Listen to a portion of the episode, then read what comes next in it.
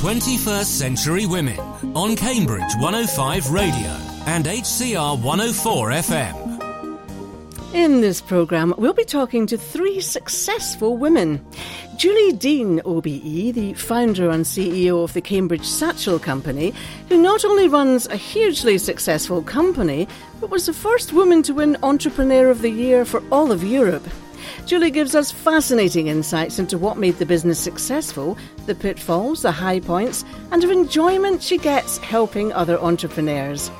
Louise Wilson meets chef Charlotte Gin, who tells us about what it's like to work in male dominated kitchens. And Liz Kelly went to visit Julie Miles, who set up workshops where people can get together and do a number of crafts.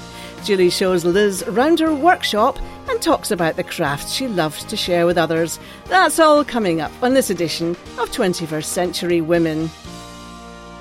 In the studio, we have Bobby Jones. Hello there. We've got Liz Kelly. Hi. We've got Suzie Thorpe. Hello. And me, Linda Ness. Well, we've got a packed show. Do you want to tell us, Suzie, about what's coming up first? Yes, I'd love to tell you what's coming up first. So let's see. When we think of women working in male dominated industries, we think about building sites and information technology. However, commercial kitchens are equally male dominated. So, what's it like to be a young woman going into a kitchen full of men? Louise Wilson spoke to trainee chef Charlotte Gin about it.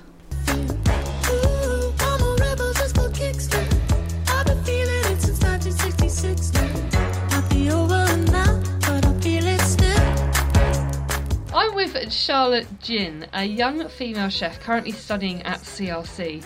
She's joining me now to tell me why she chose this career path and about the ambition and drive behind her decision to go into the catering industry. So, thank you for meeting with me today. So, where did it all begin for you then, this sort of passion for cooking? I think I spent a lot of time in the kitchen with my family, like my grandparents. So, you quite a foodie family then? Yeah, we like, you know, going out and we were always cooking together at home when I was younger. I think it just sort of rubbed off on you. Yeah, it kind of expanded and it just kind of grew from there. And then when I went to secondary school, that was the only subject I was really excited about doing. That's what I wanted to do when I left school there wasn't anything else that I would rather go off and do. So it was it was just always there it was for just you. Always there. I never once sort of wanted to do something else. When did it change from a bit of fun Mm. um, to thinking, right, you know, this is something I actually want to do? Because the two things are quite different. Yeah. You know, cooking at home for fun, but then going and cooking professionally Mm-hmm. is just so, you know, the two things are worlds apart. As I've been here for three years now, um, level one wasn't sure, just getting used to the idea of properly cooking, and then I decided to come back. I did level two for a year,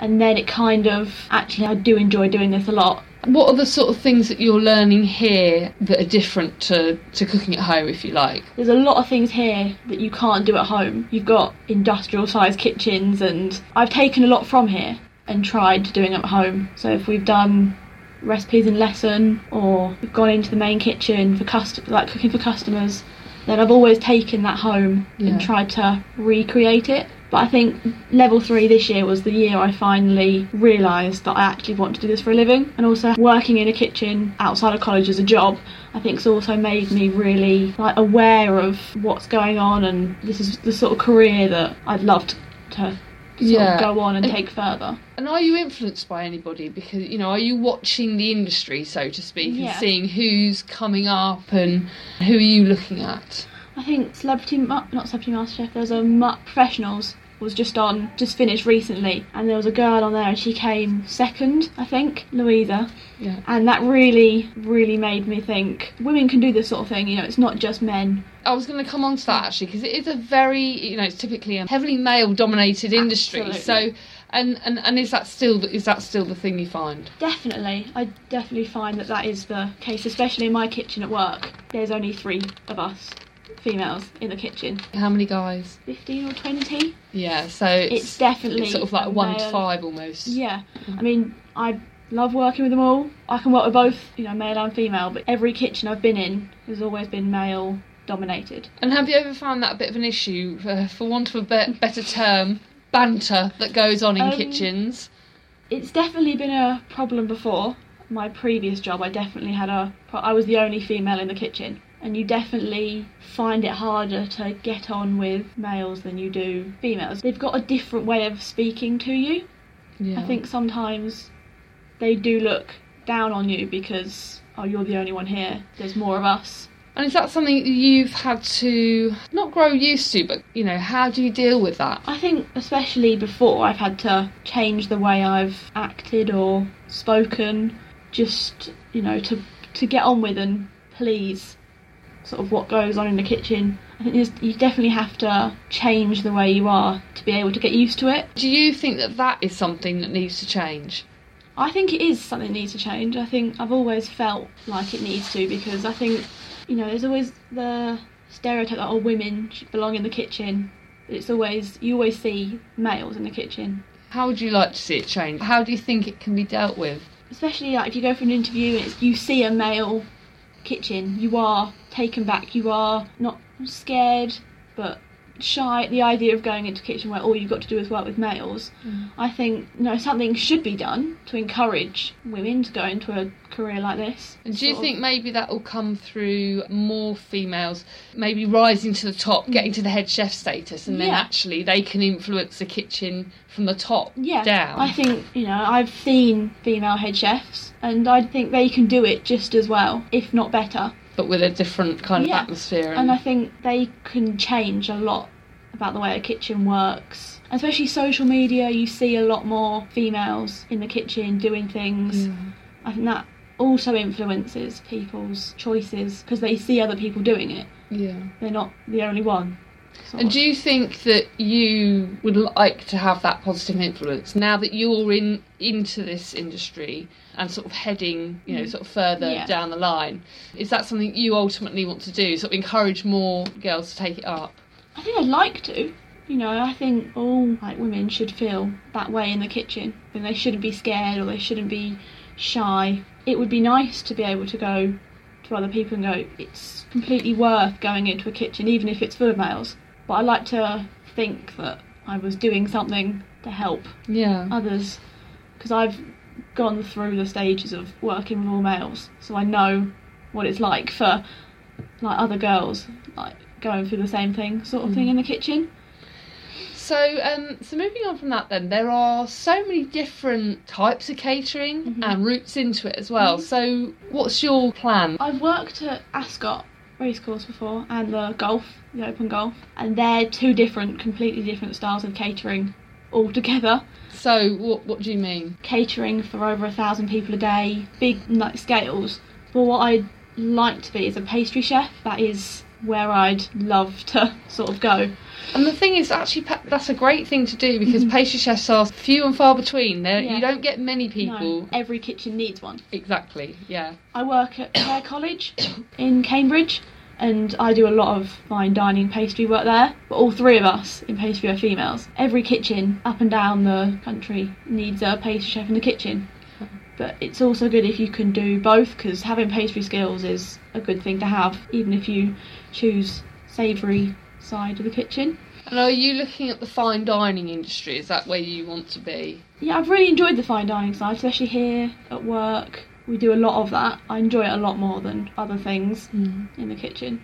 So, other than being a pastry chef, what's your ultimate goal? Would you like to be, you know, head chef? Do you want accolades? Um, a good question. Uh, Well, you have a. f- In fact, you have a few competitions coming up. Do you? yeah, I've um entered Young Pastry Chef of the Year, which is uh, at the end of March. That's coming up. I did the Cambridge Culinary Competition Yeah. in October. I won silver best in class for the fish course, and then I've done Passion to Inspire twice, which is here, which is a competition held here and then goes on further. So I do enjoy the competition sides of things. And who is it that judges these um, competitions? Um, it varies between people here, sort of further out. Like Benoit Blin, he's doing the Young Pastry Chef of the Year.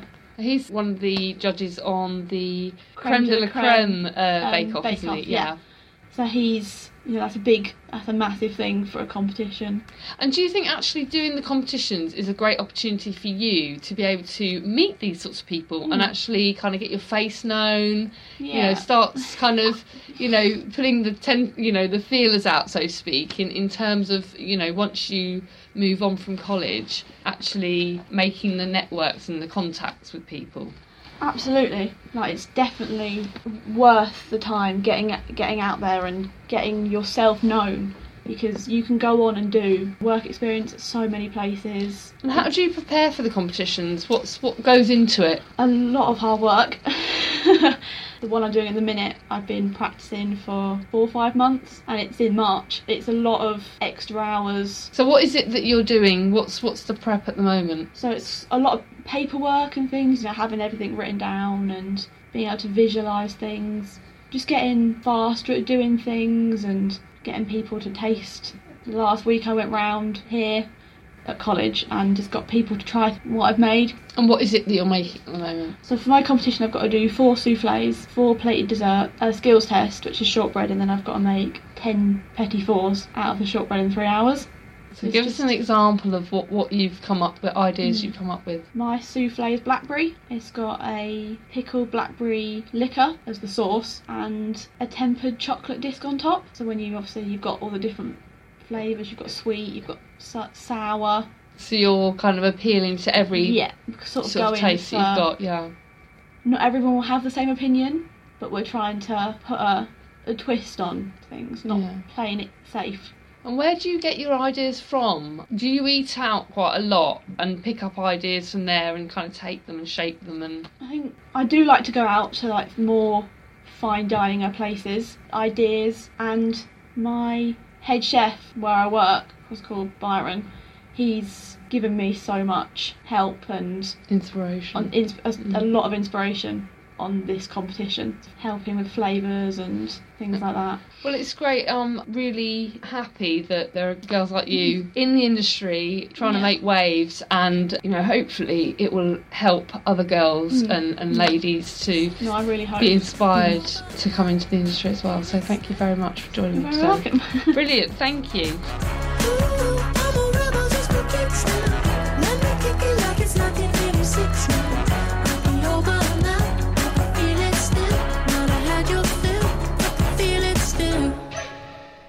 That was Charlotte Gin speaking to our Louise Wilson about training to be a chef. The music was Portugal the Man, Feel It Still. Since Louise spoke with her, Charlotte's let us know that she was the runner up by one point in the competition. She said it was the most amazing day, but one of the hardest things she'd ever done. She got her feedback with Benoit Blin and Liam Grime, who won Bake Off Creme de la Creme. She won a stage with William Curley in his patisserie shop. So, didn't she do well? She did Yes. very well. Excellent, Absolutely. excellent. She sounds very enthusiastic, doesn't she? She Definitely. does, and at a young age to feel like I don't ever remember feeling like that when I was that age. I have to say, I really didn't. I really slobbed out and did most of. You, you have to find something that you really love doing, though, don't you? Which she clearly has. she does. She's got a passion for it, hasn't she? She has. Yeah, I'm very proud. She updated us, didn't she, with that that piece of news after? Yeah, I think she was quite excited. She was speaking to Louise um, after the event, and it was earlier this week. And uh, and she said, "Oh yeah, I was, I was you know, I came in uh, runner up." By one point as well. So she nearly, nearly won that competition that she was talking about in the uh, in the interview. And of course, you know that, that Liam Grime, who won the Bake Off Creme de la Creme, he was the uh, in charge of the, I think it was the army. They were doing, you know, that's the professionals. The um, Catering sort of corps or something. Yes. Well, the creme de la creme, Bake Off creme de la creme is, is the are the professionals. You know, the, the other Bake Off is the are the amateurs. So they're the Yeah. professionals. The and- wannabe professionals. Can Oh, I, yeah, can I yeah. just say, have you not noticed? I love the names when you have um, Liam Grime. Don't you think that's a fantastic name for someone working in the catering business? I know it's it, it's, It's a bit like my doctor. It's called Doctor Hack. Ah, Stand back. Yes, Leave me yes, alone. surgeon right. by any chance? Yes, surgeon. Well, maybe he was a surgeon. Now he's become a doctor. No, it's got to be the other way around, hasn't it? Yeah. But I just think it's, it's a fascinating. Liam Grime works in catering. And that's well, the, the last thing you want in catering, really, isn't it? Grime. Yes. But uh, but yeah, I, I think she sounds great, and it must be very tough to be working in a uh, in a kitchen full of men. And she did say she was quite intimidated at first, the very first kitchen she went into, but now she's used to it. I mean, I must admit, I work with men all the time because I, I work in IT, so I'm surrounded by men all the time. You get used to it. You do get used to it. You're right, and uh, maybe maybe it's not just young women that get used to it, but probably young men that come in and, and have to sort of learn the ways of just working all together, really. Yeah. But she obviously has a passion. It's wonderful to hear. It was a lovely story, wasn't it? Yes, it is. It is more more of same. So if you know anybody out there who is working in uh, male dominated area or just doing something that they're really really passionate about, if it's a woman, then we would love to hear from you. Actually, coming up next month, we're talking to someone who uh, who's in exactly that position as well. She is the uh, manageress of a very large builders merchants. And uh, she talks about that. So that's coming up next month on uh, 21st Century Women. This is 21st Century Women. There can't be many women who haven't heard of Cambridge Satchel Company, who are famous for producing bags pasted on the old fashioned school satchel. Oh, can't speak. Julie Deane wanted to raise funds to change her daughter's school and decided to set up the business with just £600. Through hard work and innovative ideas, she has taken the business from her kitchen to a multi million pound turnover international business. Suzie Thorpe talks to Julie about how she did what she did.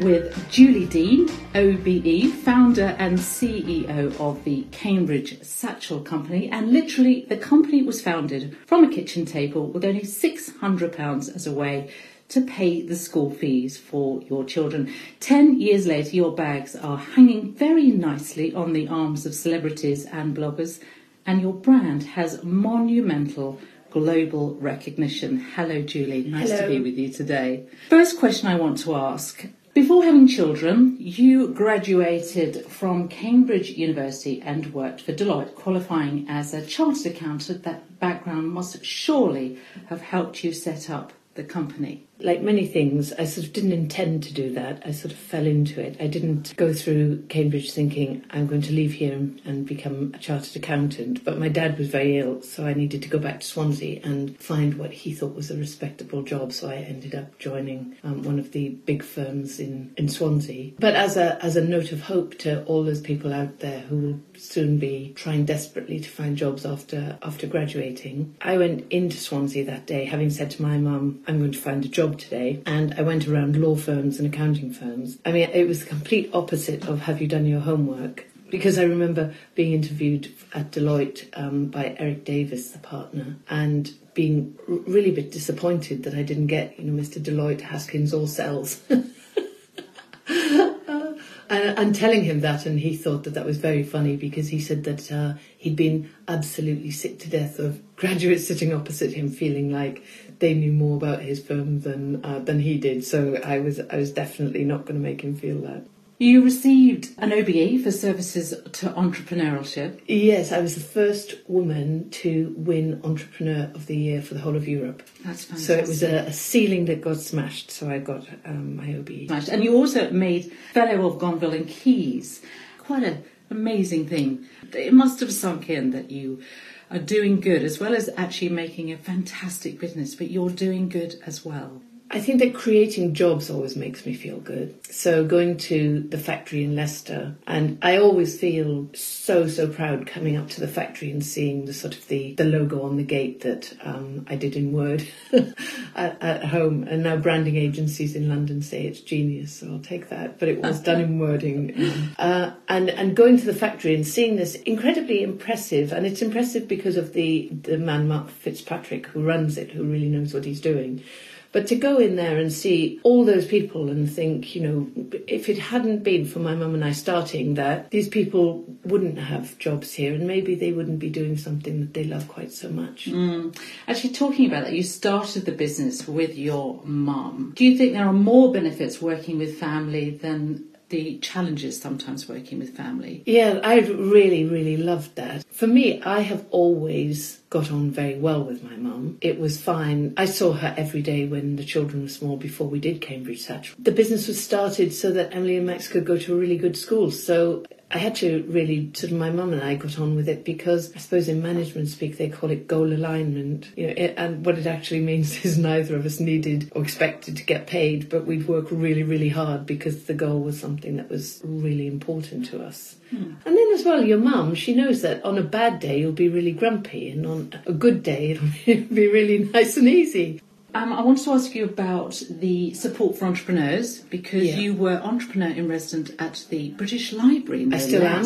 You still are. Thank yeah, you. The third one they had, Anita Roddick was the first one. I don't know who the second one was. But if Anita Roddick was something that now you're handed, that's a really big role to fill. I was asked to take up that post because I was asked by David Cameron when he was Prime Minister to do the uh, review of self employment in the UK, to come up with sort of 10 recommendations that, that could be taken up that would improve things. And and that was really, really interesting because the self-employed are an incredibly diverse group. I mean, there are the sort of the, the, the ones because of Dragon's Den, the, the kind of the sexy entrepreneurial set. But then you've got the perhaps more fascinating set of people who are just getting on with it. You know, so you've got temporary teachers, you you've got surgeons who, who do a lot of self-employed work, you've got barristers, you've got the hairdressers, you've got it's a very, very diverse group. So I got I was quite worried in the beginning of doing that review because I thought how on earth could I come up with ten things that would actually help people that had so little in common, but actually they had so much in common. And, and so that was that was really interesting.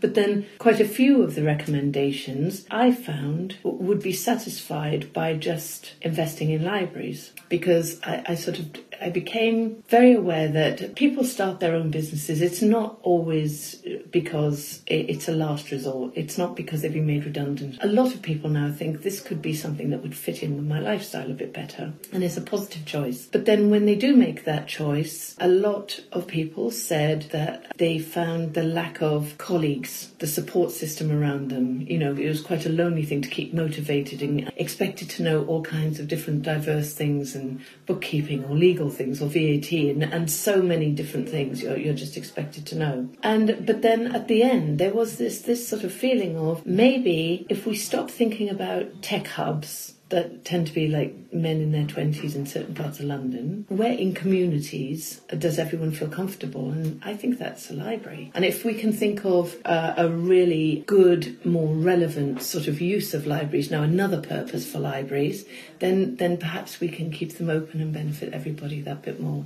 Coming to the harsher sides of running a business, copycat businesses, the challenges of that, that must have been quite a hard work at the beginning and maybe still is, I'm not sure, and how to stop copycat selling your own satchels. The thing is, you you need to realise um, that you can't stop it. Um, you can you can take certain measures to protect yourself against it, and so you can. If you've got an idea that you need to protect, you, you, you need to have, they call them NDAs, non-disclosure agreements, that you get people to sign so that that's a level of protection. After that, if you're going to have somebody else make the first few things of yours, then you're, you're going to need a manufacturing agreement so that um, your manufacturer doesn't then think this is a free for all, I'm going to make them anyway because now I've been told how to make them and this is a really good idea, so I'm just going to go a bit rogue with it. I didn't do that and, and that bit me in the backside.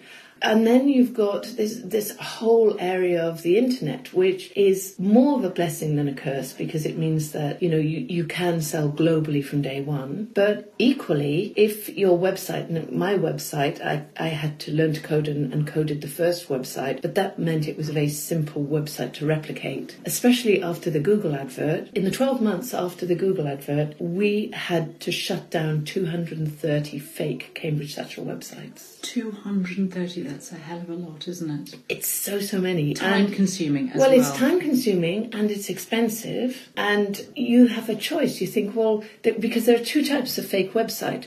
There's the website that is there and carries on being there and sends out goods that look like yours and they're a far poorer quality. And then people might actually think that that is the level of quality of your stuff. So that's really damaging to your mm. business. And then you've got the ones that are up and they're only going to be up for maybe a month. They'll take the money and you'll get nothing and then they'll disappear. And so that's why, you know, everybody needs to look for that padlock on the screen when they, they buy things. And it certainly about four or five years ago, that was a massive, massive um, issue for us. What wise words could you give others who want not only to start a business but to sustain it and grow it? I just came back from a trip to China where I was with a group of other retail people. And whenever I'm in a group like that, I, I start understanding maybe a little bit more why we were successful. And it's because we do think about things differently, we do approach things differently. And that gives us a real strength. I'd say that there are a lot of people who've made their careers in retail or in business doing things a certain set way. And with sort of like 10 years to retirement or whatever, you know, in their sights, they're not going to change at this point. They've decided they've become successful because they do what they do and they understand how to play the game. The trouble is the world has changed a huge amount in the last 10 years, a huge amount in the last five years. And if you're going to approach, well, for us, it's, it's retail and this was a trip to China. If, if we were going to, to do things in the same way as um, most big businesses approaching China, it- we would be competing on the same playing field, playing the game the same way as people with a lot more resources than we have. You know, mm. so we would be competing with like Michael Kors or, or Fossil or you know Topshop or someone like that, and that's just not going to work. It's not going to work for us. And so you know, take a, a big sort of dollop of realism and think that this isn't necessarily a bad thing, but it would be a bad thing if you're so inelastic that you you can't realise that you're going to need to do it a different way. Mm. And now we're looking 10 years on. You've got the most, I've just seen them, you've just shown me the most beautiful Yeah, bags out there. Your original bags, the, uh, the nostalgic, beautiful satchel bags, and then you've got some new designs too.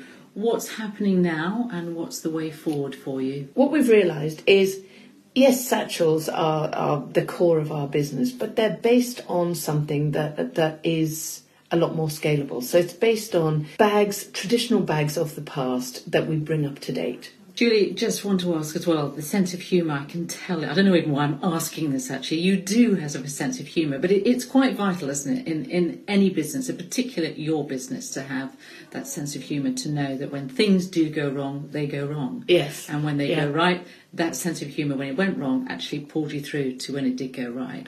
And and this is something that because I do um, quite a bit of work with Virgin, and Virgin are the best at recruiting people, and and you you sense it the minute you do anything with them. They're all a certain kind of, of person. When you interview, you, you you look for the base level of skills, but then the second interview, the brand interview, is really important. If these aren't people that you think you could share a really tough time with, or you know work really really long hours with, it doesn't really matter how great they are. Um, it it helps a lot to be surrounded by people that you can laugh with. So on Singles Day, which is the the day when in China are all of the discounts, the big sales, bigger than sort of Black Fridays. And so we made a big play for Singles Day this year. And somebody uploaded the prices wrong, so from the wrong column on an Excel spreadsheet. And it could have been disastrous, but we dodged a bullet. Uh, but it did mean we had to issue 14,000 refunds that day in China. And all of our websites looked like we had no stock for um, about six hours until we manually put them back in. Um, stuff happens. Manufacturing your bags in the UK, that's Yes. been a, quite an important aspect. The satchels are a British bag, and even at that time, when I know I could have outsourced to some giant factories in other parts of the world and sorted that problem quite quickly, it wasn't really an option. Manufacture 10,000 bags a month in the UK. Um, and that's largely down to the skill of Mark. You've had a fantastic journey. How much would you put that down to hard work and a cheeky one here to luck? Do you believe in luck or do you believe in luck? I don't believe work? in luck. I don't believe in luck. It's sort of what you concentrate on expands. I really believe in that. You know, so I did, was it hard work? Well, not probably compared to people working at Addenbrooke's that work sort of double shifts and, uh, and things like that. But it was very intense at times. There were very long hours at times. But then being self employed does give you that bit of flexibility to be able to at other times make sure that you can do the things you believe are important. So I always took my children to school, picked them up. I think that flexibility for me makes the payoff of very long hours and a lack of support from a sort of a recognised structure, something that is a, it's the right payoff for me.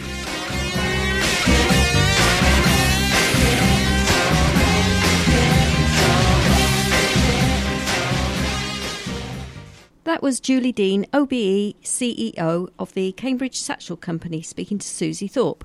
The music was A Girl Like You by Edwyn Collins. I thought that was fantastic, actually, Suzie. Great. I mean, she she sounded lovely. What was she like when you met her? Well, do you know what I said to her at the end of the interview? I said, that's one of the best interviews I've had. I really enjoyed her company. Yes. She's a very, very nice person Mhm. and very open, very calm, very focused on, and she knows all her stuff because obviously it is her baby. That's what she started. Her I was absolutely fascinated because she started right from the beginning, six hundred pounds on the kitchen table, talking Yeah. with her mum on how to make, and she she she wrote a list, ten points to try and discover which one of those items was going to make her money, and it was only because of her daughter and wanting to go to another school. Yeah, she was being bullied, I yes, believe. Yes, that's right. Mhm. It's it's, and I suppose with all small businesses, if you you need to make money, you will make money because you're desperate to get something done, and that's what she did. And I suppose that's what startups are all about, business, isn't it? If you Yeah. you if you need to make that business happen, you will make it happen. I think she's quite a driven person as well because when, when we were kind of researching beforehand, discovered that she went to Cambridge University and did various jobs and, and things. And she did, I can't remember what she studied, but it was some kind of rocket science thing, wasn't it? She was doing some kind of physics. yes, at Cambridge. Yes, absolutely. So, you know, she's very, very bright. And then she went on to be a, a chartered accountant. Well, she had to get a job, didn't she? Had Yes. to go back to Swansea Yeah. and get this job because her dad wasn't well. It's another instigator, isn't it? Yeah, and and you asked her about her sense of humour, and I did find out one television interview that she did, where um, somebody asked her why the Cambridge Sa- Satchel Company, and she said, "I make satchels in Cambridge." that was very funny. All it takes is a bit of ingenuity, and I think you know I, I was reading that if the orders were late, she'd put a bar of chocolate in the bag to say sorry, the order's a bit late. Oh. All these little touches that costs you what 40 50p, but it, makes all the difference to the customer at the end of the day because you know they might be a bit annoyed the bag's late, but when it arrives with a bit of chocolate in it, suddenly they don't care anymore. They've got the bag, they've got chocolate. You know, it. I think those tiny little thoughts are what makes the difference between being an okay business and a great business. Well, that's what she said. That's why she had to compete by being a little bit different. So she couldn't be the, the Topshop and she couldn't be Michael Kors. She had to do something very different, almost lateral thinking, really, on how to make the business. And she did lots of things by social media and word of mouth. And when she started the business, she decided to send her satchels to bloggers and fashion websites. So she was sending out loads of bags for them yes. to try. And she sent out to people that were going to the fashion week. So there they were all were, sitting by the catwalk with those bags that were really brightly coloured, and suddenly everybody wanted one. Great, really ingenious. It was. This is 21st Century Women.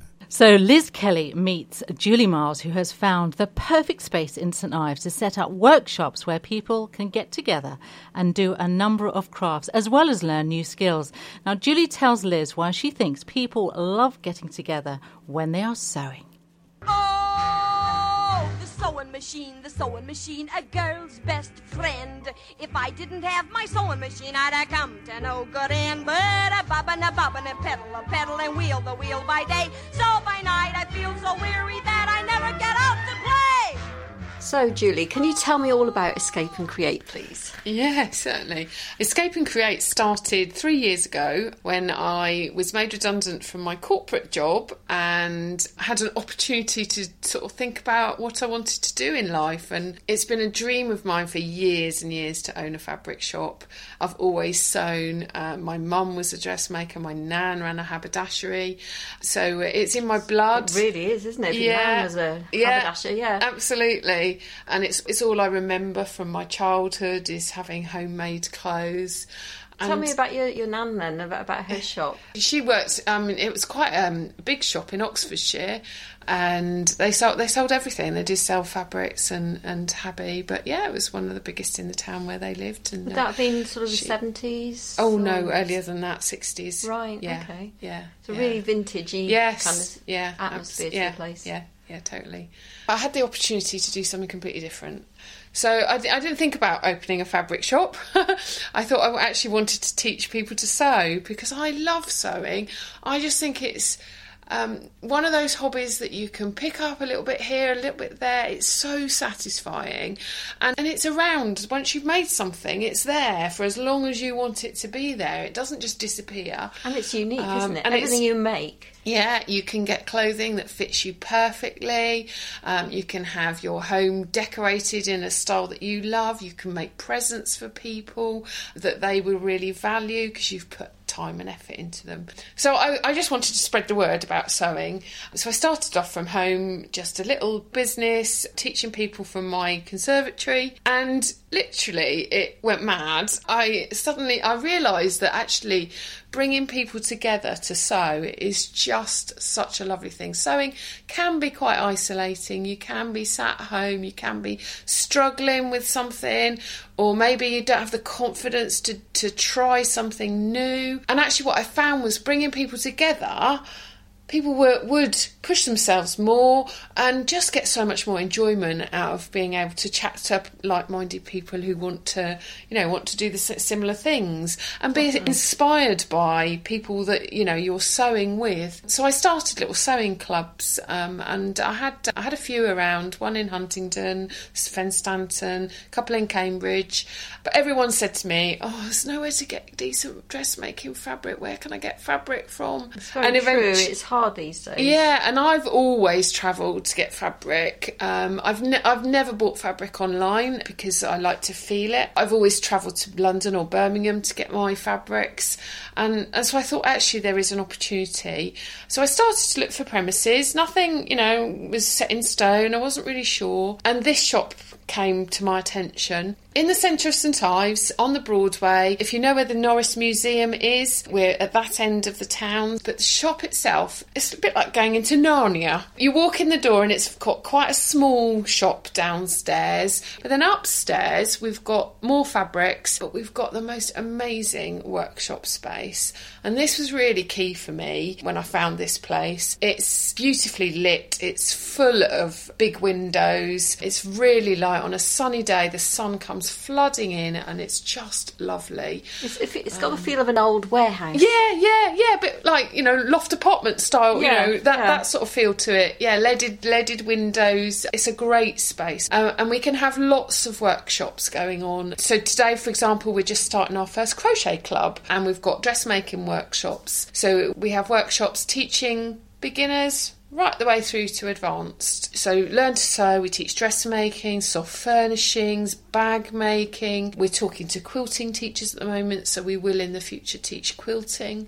And then we're going to start introducing other crafts in as well. So like I mentioned the crochet club, I'm already talking to people about other crafts as well. And the idea is that we want to be able to use the space to bring people together to sew or to craft. And you call them socials. Um, um, yes, yeah, yeah. So we have um, a couple of sessions a week where you can just come along with your project, with your sewing machine, and and just just sew with. Well, we're friends. We've got a really lovely groups of people that come. You don't have to come every week. You can just turn up whenever you like, and there'll always be completely different projects being done you know ranging from beginners who just started through to you know advanced sewers who are on their sort of you know second toile of trying to create their perfect trouser pattern that they're tweaking and so all abilities it's a lovely environment to be in that was my vision for the business really was to, to back up like this the social element of craft with having the products here to support it and, Sure. um, So, who's actually doing the teaching then? Yourself? yeah, I teach beginners the sewing classes because some of the learn to sew classes. I did a lot of research before I started my teaching and I went and got to know lots of other teachers and I have sourced the most amazing tutors.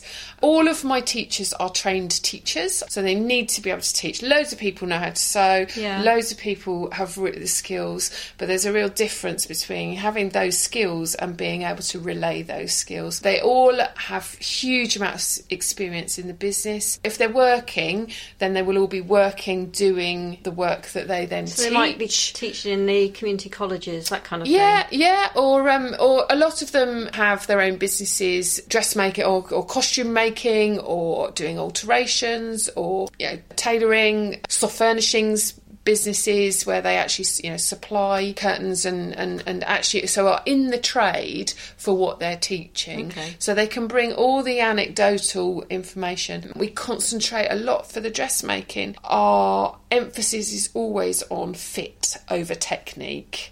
So anybody can watch a youtube video and learn how to insert an invisible zip but if you don't know how to put that invisible zip into a certain type of fabric, you will always struggle no matter how many times you watch that Definitely. video. I fi- I've found Um, before. I mean, I can put zips in perfectly. An invisible zip, I've tried once and I didn't succeed, but I Oh. intend to return to it. I went on one of those Ali Pali knitting Oh, yeah. and stitching things, Yeah, yeah. and Uh, they had a little workshop that you could go to, so so booked Yeah. onto that. But you don't know until you actually do that zip up.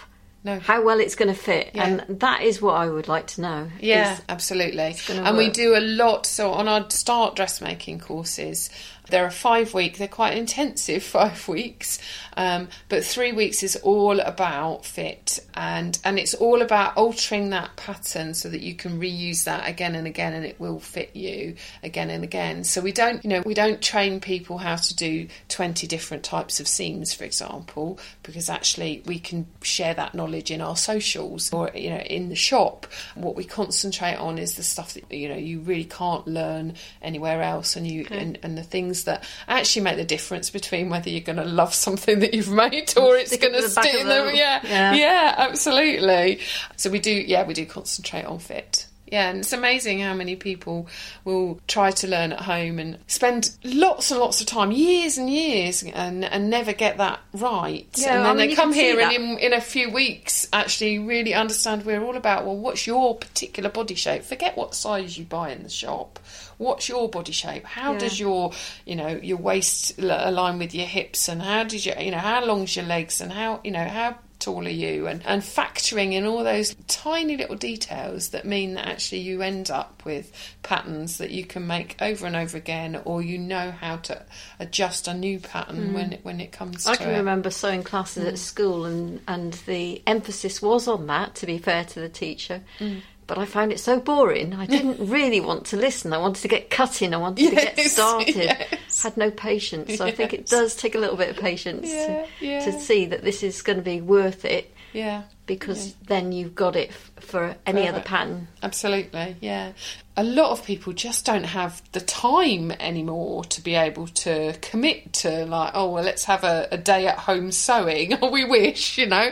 Um, You most need a people, staycation for that. Yeah, yeah, absolutely. Most people, you know, if you've got kids and then it, you're grabbing like, you know, five minutes at the end of the in, the in an evening when you're tired, and so quite a lot of people that come to our evening socials are busy, you know, with full time jobs, um, kids, and they actually find that by committing to come just one day, one evening a week, they get loads done. Yeah. And over a period of time, it's- just lovely to see. Actually, the only time they ever they leave their sewing machines in the bag from one week to the next. They don't. It's the only chance Oh, they get yeah. to sew. They don't set Might the sewing machines. yeah, yeah. Don't set. So we wish we could store them. Yeah, we've Yeah. had been asked if we could have lockers, but we don't have space for that, unfortunately. But yes, they're literally their only sewing time is when they come here. Mm. But they still get, you know, still get loads done, and also that devoting that time. You know, there's no distractions. You can't suddenly go, oh God, I need, I, I, I ought to clean the bathroom or whatever. No, Yeah, no. yeah, or there's tomorrow's something on telly, or Yeah. you know, it's it's you, you're devoting you're devoting three hours, and you can get a lot done in three hours. Yeah, I remember mm. I my daughter was just a baby in arms when I made a cover for a three piece suite. Oh yeah. Out of some, it was Laura Ashley fabric, but Yeah. it was it hadn't come through the usual channels because uh, we were overseas, so uh, it was some seconds or something, and Yeah. I hated that fabric. By the time I finished it, it took me so long to make that thing. But certainly the classes, I wouldn't have got, I wouldn't have made it without the classes. No. for definite. Yes, yeah. The emphasis on bringing people together, having fun, sharing, being inspired by other people, sharing our knowledge. Have you had That's any what we're um, about. Boys or y- young men? Yeah, yeah. I've got men on my in my sewing clubs that I help do all sorts. Yes, uh, guys. Yeah, obviously it's it, female dominant, but Yes. no, I have had guys come before. Good to hear that. Yeah, to learn to sew.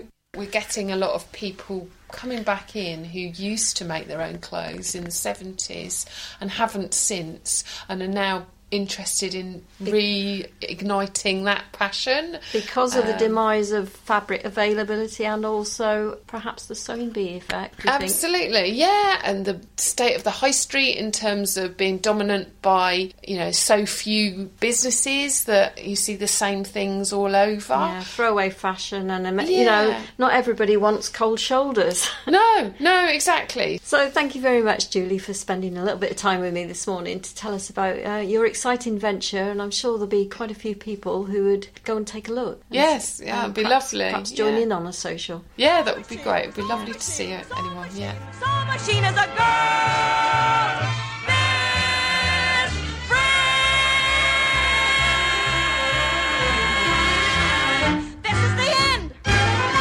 That was Julie Miles talking to Liz Kelly about her Sew Social get togethers. The music was a sewing machine song sung by Betty Hutton from the musical The Perils of Pauline. That was really good, Liz. She was Oh, very think- enthusiastic about what she's doing, and it's great to hear somebody just taking what is basically an interest and developing it into a business. Don't we all dream of doing that? That's the best kind of business, really, isn't it? Mm. Doing something you love. Yeah, I think she was lovely though. She was so passionate, wasn't she? totally. yeah. About her whole shop. And I love the Sew Social, which is S E W. Yeah, it was a nice idea. There's quite a few touches like that. Um, Yeah. it's a very cool place to be, actually. Yeah, and and some of the patterns in the shop, you don't see them generally. You know, they're kind of the sort of thing that I have seen in places like Liberty, you know, in London. But generally speaking, that sort of thing's quite hard to find. So that it, it's sort of on trend. She's sort of riding the wave at the moment, you know. She, she's absolutely right. It's really difficult to get fabrics around here. And it's just great that she decided that she would open a shop in St Ives. Well done, Julie. Yeah, I did notice t- um, today in St Neots there is uh, somewhere you can get fabric as well, and I'm sure for the ladies around Cambridge, there's probably still some choice in Cambridge. I don't know how good it is these days. I'm afraid I, I don't actually um sew. sorry, sorry about that. I should maybe go along and join one of her workshops and learn how to do it. My granny, my mother were absolutely brilliant. I am useless. Yeah, me too. I'm absolutely useless as well. You know, I think the interesting thing is I actually see synergies between Julie Deane and Julie Miles in that, you know, they're both using innovative techniques to uh, make people interested in their business and obviously in a very, very different scale. I mean, you know, maybe Julie Miles will, will become like Julie Deane. I can see parallels between them in that the way that, you know, they're doing things, the social, you know, you were talking about earlier. She's doing innovative things, just like Julie Deane. I think that they're both inspirational because we've got a thing about inspirational women on 21st Century Women, haven't we?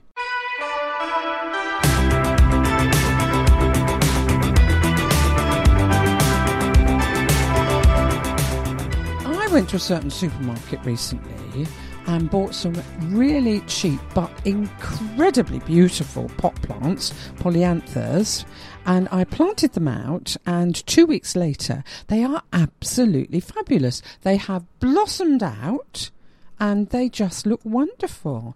I think that going into supermarkets to get plants and things like that, quite a good idea because the garden shops themselves can be incredibly expensive uh, and not always very healthy plants. Hmm. I've always felt that getting something from the garden centre and paying more has always worked out a little bit better for me when I'm looking for my potted plants and things like that. But I mean, you, it could be very true. Sometimes they get these specials on, don't they, in supermarkets? That's right, yes. I mean, th- this was a special, but I was very impressed because, yes, I have found in the past that supermarket stuff is not good, but these were wonderful. Well, just watch it doesn't turn into the little shop of horrors, Bobby. Will she love me? I'm still seeing honey sweet. I can definitely say I am not a plant lady. I have to say I am What, the are You're a plant killer, I, uh, Suzie? I am a plant killer. That's exactly right. I am. In fact, my mother-in-law is the horticulturalist. She's tried for the last 30 years to literally sort out my garden. And every time I bring plants in from the garden because they need it, they die. And I have no idea what I'm doing, except I do try and water. But maybe we overwater. You know what you need to do, Suzie? You buy a little bunch of flowers called daffodils and you put them into water. Don't you leave this incomplete. Actually, that's what I did recently. They have these charity daffodils, which are not in water. And they just seem to survive. And you can buy them for about a pound a bunch. That's and they were absolutely beautiful. Lasted about a week. They, they are. I, d- I don't know quite how they do that. But yes, I've noticed this recently, and I must confess I have been buying them because I'm very fond of daffodils. They are lovely. Yeah, I just love watching them open over the, the course of a week, and by the time they they've gone all tatty, you bought your next bunch. So I'm a bit sad when daffs die down, to be honest. I don't like picking them though. I feel a bit like a murderer. well, it's true. It's like you're, you're taking the, the poor flower away from the plant. It grew that, you know, on its own. This road belongs. I mean, I've got daffodils all outside my front of my house, and every time the school children pass, they pick them. They absolutely them. They do, but I don't. But I don't have a problem with that. I absolutely don't have a problem with it because I'm hoping that they are not going to trash them. You need a catapult. Yeah, yeah, maybe I do. Ma- No, no, No, no, don't. Or a insinuate. sign. No, no, no, I'm yes, joking. or a sign. Please don't pick my daffodil. no, I can't do I that. I think you're assuming that they can read. No, but I'm happy for them to take them as long as they're going to give them to somebody else. No, hey. they're going to throw them all over the road. I'd go back and show my love. I had a time. You know, the other thing that I remember and I absolutely love when I was little, there used to be, and I'm sure that there are around here. The trouble with me being a Londoner, you know, you don't see these things, are bluebell woods. You, you don't get very many in London. don't get any in London. But I can remember going and collecting bluebells in Box Hill down in Surrey and just picking them like mad. You're not allowed to do that anymore, but uh, Oh, I quite did that. right. Murderer. but it is a gorgeous time of year, isn't it? Everything is starting to come to life. I love this time of year. holidays, Yeah, all the May. holidays that we're going to have. Maybe holidays not. you're going to yes, have. yeah, maybe. Oh, well, what do you- yes, that's true. I, I can definitely say that's true. I have planned my holidays. No, March is a fantastic time, and May's lovely. And I, when I arrived here today, I heard all the lovely birds singing today. It was Mm. fantastic. It doesn't matter what time of day now you do. Well, I suppose maybe later on at night when you go to bed, but it's beautiful. It's a real sense that the year is getting better. That's right. They are starting to kick up a din by about f- six o'clock in the morning. Hmm. Hmm. They yes, are. my husband started moaning about that. He can't stand that. He, well, he can't stand the birds. they make too much noise too early. I think they he's trying up. to sleep. Unlike me, I'm climbing in the car and driving off. Yeah, I, I suppose I my husband gets really annoyed if I've got the alarm on too early. So I put the alarm on at six, and I don't get up till six thirty, and he gets really irate with me that I've I've got up at six thirty. It's funny because my husband's the same. I put the alarm on at five, and for some reason he thinks that's too early.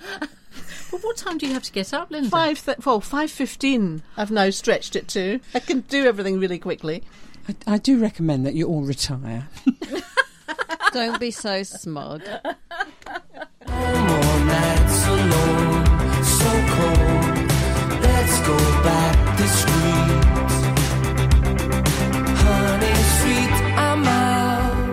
What can be more iconic than the clutch bag.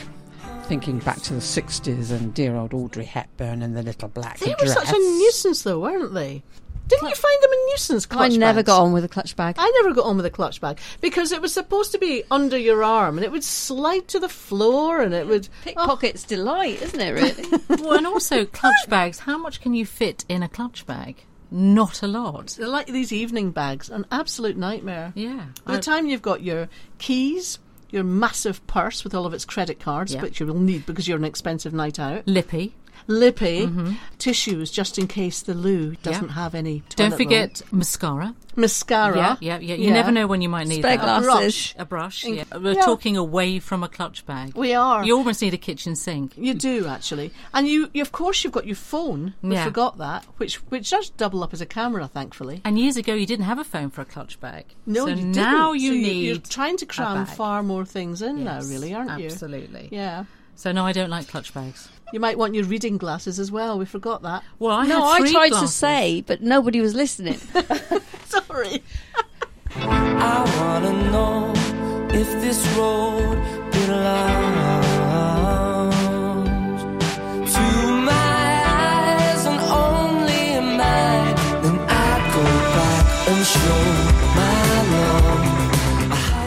we had the grandchildren, Mm. so you have to do the Disney thing.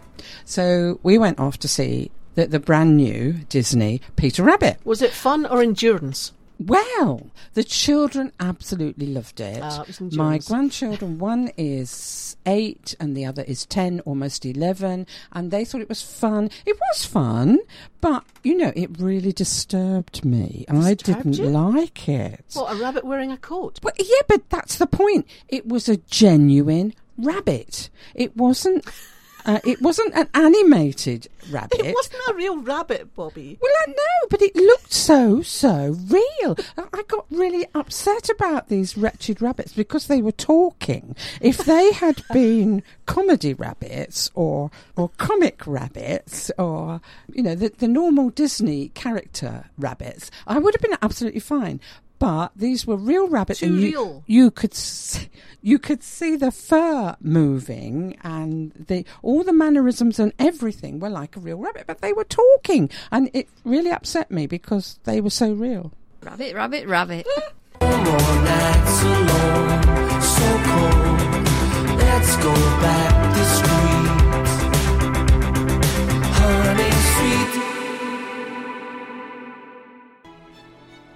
And that's about all we have time for this evening, I'm afraid. Our huge thanks go to Julie Deane, to Charlotte Gin, to Julie Miles, and our lovely contributor, Louise. We're, uh, if you're listening to HCR 104 FM, next up is the Country Show with John and Jackie Manders, and on Cambridge 105, it's 105 Sport. This show will be available as a podcast on iTunes and on Mixcloud. We'll be back in May.